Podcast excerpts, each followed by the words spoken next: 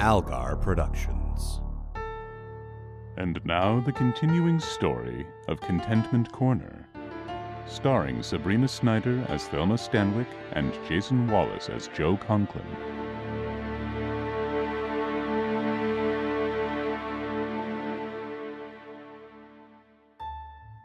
Previously, Thelma Stanwyck, a reporter for the Contentment Corner Gazette, was experiencing some friction in her relationship with high school history teacher and museum curator Joe Conklin. Here's how that ended. I'm sorry, Joe, but I'm afraid you're just not the right man for me. The right man has a rich, soothing baritone, and he's smart. He knows everything that's happening in this town, and then he tells it all to you in that sexy, sexy voice. Well, I couldn't possibly hope to measure up to such a man. Go to him with my blessing. And if things don't work out, maybe you could give me his number? Okay, fine. That's not what happened. It's just she can do so much better than him, you know? Uh, sorry. This is all somehow becoming a lot creepier sounding on the short walk between brain and mouth. Let's try this again. Here's how that ended.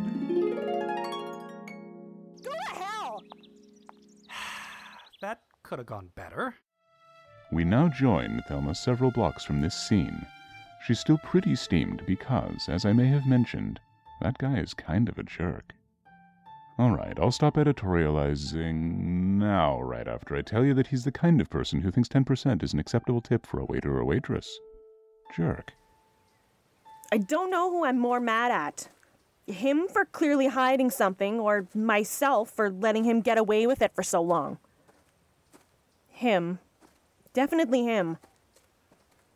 The sun will be up soon. I wonder if this will all look any better in the cold, the harsh light of day. I doubt it. The heck?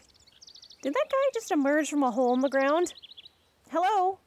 Hey, you! Where did you come? Hey, stop a minute! Sorry, no time.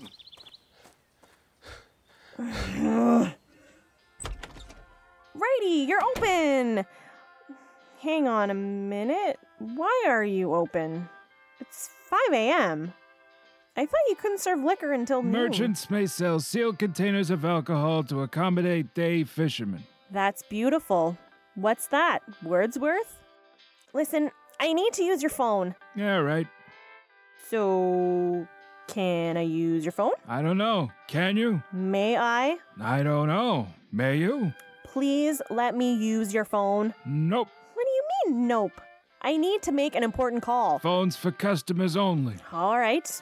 Give me a cup of coffee. Hey, got coffee. This is a bar. All right. Give me a beer then. Merchants may sell sealed containers. Right. This is where I came in. Okay then. Give me a bottle of. I don't know. Something cheap. You going fishing? What? No. What's the difference? Merchants may sell sealed containers of alcohol. Fine. I'm going fishing. I'm hoping to bag some seahorses.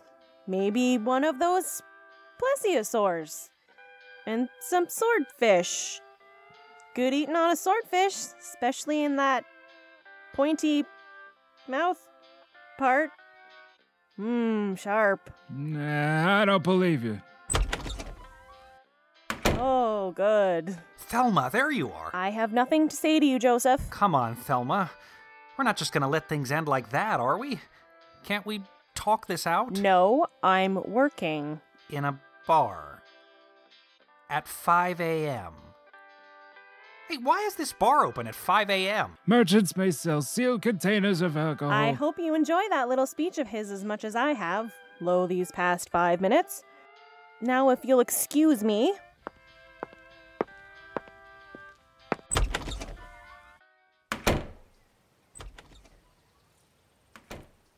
Thelma, where are you going? Not that it's any of your business, but I saw a man emerge from a hole in the ground a few minutes ago, and I was trying to call Mary to see if she wanted me to go investigate. And what'd she say?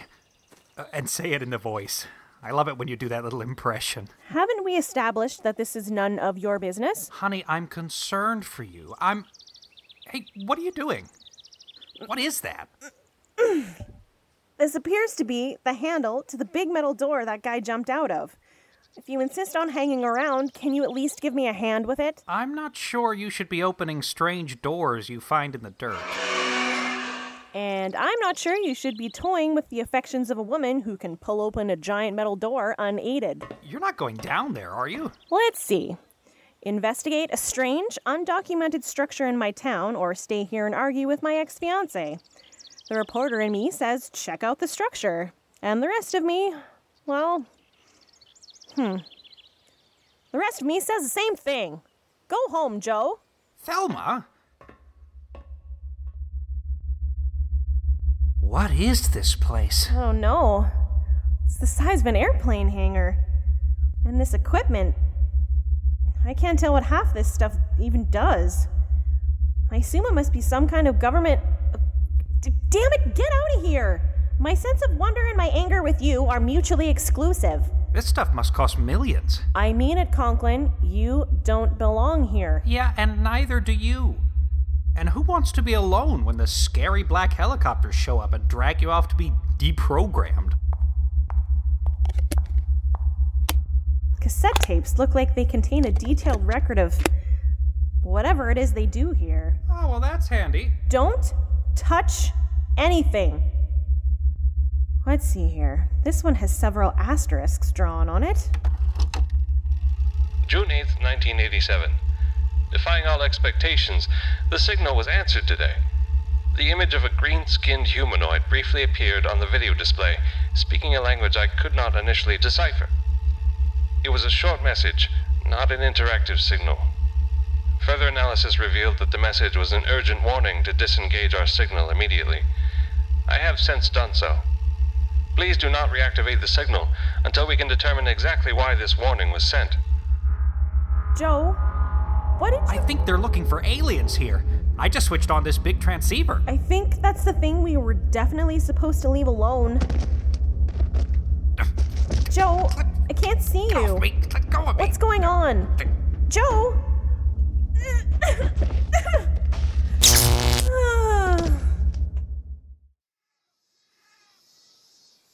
Thelma? Thelma, honey. Wake up. um, Mom, I don't want to go to school. I hate nuns. Thelma. What? What? Where am I? Why are you naked? Why am I naked? Did you? Oh, come on. What do you take me for? Where are we? Hell if I know. If I had to guess, I'd say an alien zoo of some kind. An alien zoo. Yeah, you know, like on about 30 episodes of Star Trek. Or The Twilight Zone. Oh, oh or The Outer Limits.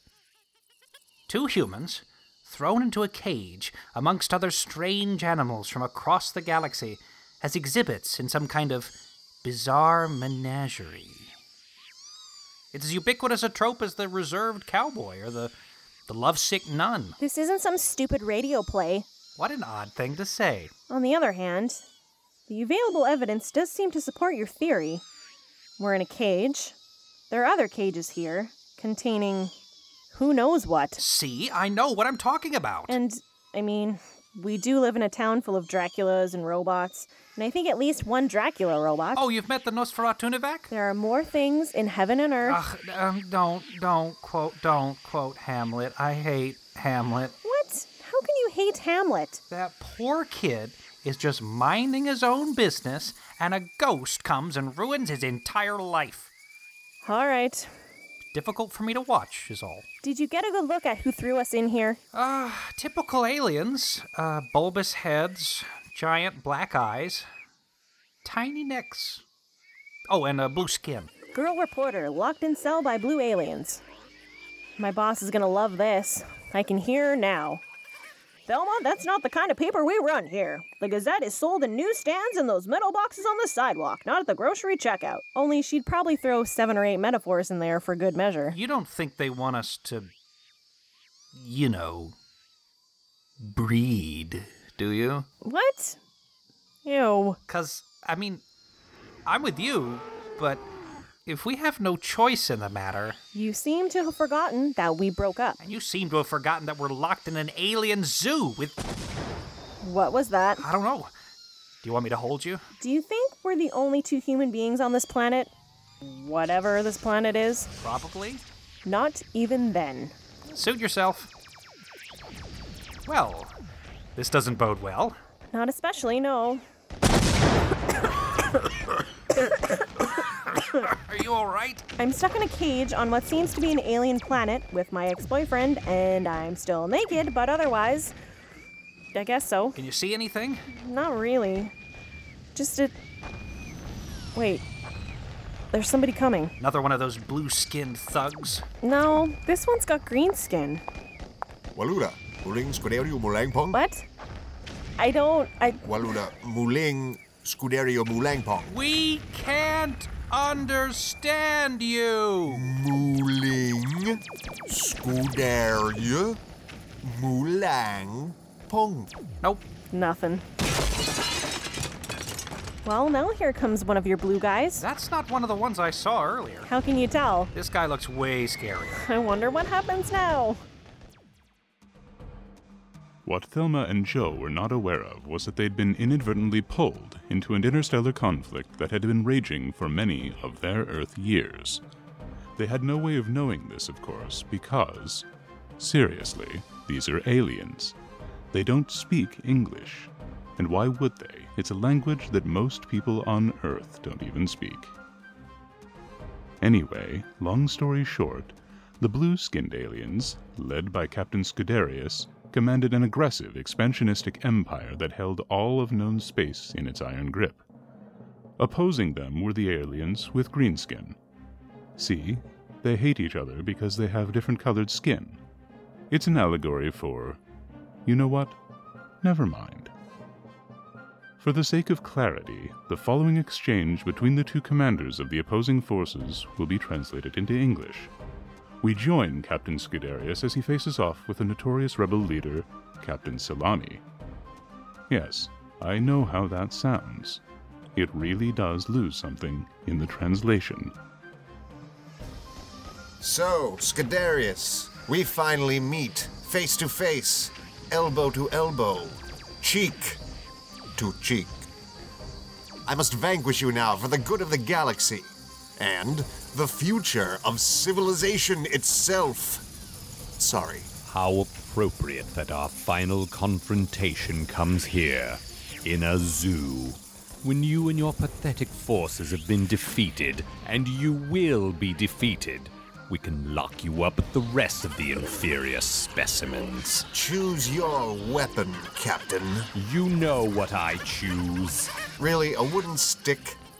We have ray guns, you know. The ceremonial pugil sticks of our ancestors have been used to settle disputes like ours for centuries. Ow! Dick! Have at you. Now, apparently, they fight to the death. With. wooden sticks? Don't they have ray guns? Hell if I know. Wow, they're really going at it. I wish I had even the faintest idea what any of this was about. That explosion knocked the door loose. You think they'd notice if we. Uh... Only one way to find out.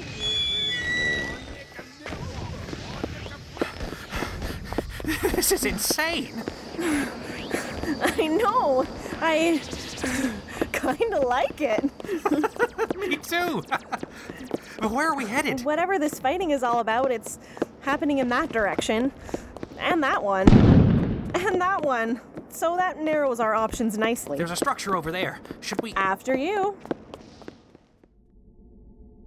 Great. Now what do we do? There must be 50 different doors in here. Now we start checking doors for a way out of here. Locked. Locked. Come on, help me. The, uh, commotion is getting closer. There's no way we're gonna have time to. Oh. Unless. What? Stand back. Why? What are you gonna do? Joe? Is that what it looks like? I don't know. Does it look like the ghosts of every deceased US president just materialized all around me? Well, yes. Then yes. Yes, it is. All right. listen up, you meddlesome forefathers. You're gonna do what I say for once, and I don't want to hear any lip from any of you. Especially you, Jefferson. I know things about you. Now, time is short, and I don't have time to explain what's going on. You see that long corridor there? Everyone pick a door. And actually, hang on. I've taught children long enough to know how this ends. Uh, how about this? Start at the near end. Washington, you take the first one. Then Adams, you take the, that's right, the second one. And so on down the line. Wait, so I gotta take the long walk? That's right, Mr. President. Consider it your penance for Vietnam. Now go, quickly. How long have you. Since I was a young boy. And this is what you've been hiding from me? Yes. I was hoping I could get this whole situation sorted before we got serious, and I'd never have to burden you with it. Burden me? Are you kidding? This is amazing! Imagine all the things we could learn. Yeah, you'd think that. But mostly they just want me to find their bastard children. Or where they buried their secret gold. Or one time where he, he buried his bastard. This one's open! Good job, Fillmore. Come on, let's get out of here. You don't have to tell me twice. There! That shimmering portal thing there. I can see the room we left on the other side. Let's go. Shouldn't we tell your friends? My friends? Oh, oh, them. No, they'll find me. They always find me. We made it. Now let's switch off that transmitter. Which will neatly close the portal thing. How'd you know that would happen? I didn't. I assumed I'd have to, I don't know, reverse the polarities or something. What the hell does that even mean? Mary is never going to believe any of this happened. Maybe you should just limit it to there's a secret government installation in the vacant lot off Walnut Street. Maybe. Did you really think I wouldn't understand about your whole ghost situation? Yeah, I mean, I don't know. I guess? Maybe? I figure if we can get through a hostile alien race war together, we can handle a few old dead white men. So, we're no longer broken up? No longer broken up. Oh, good morning. Hi, Ravina. How's the lighthouse? Don't change the subject. You're both naked.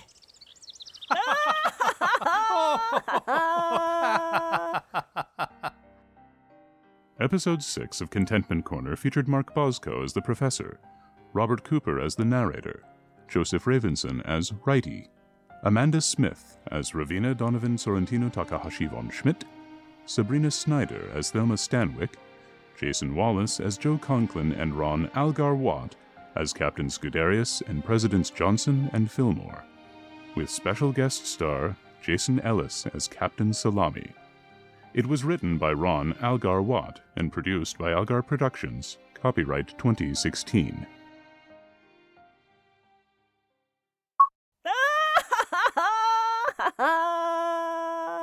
Freeze frame.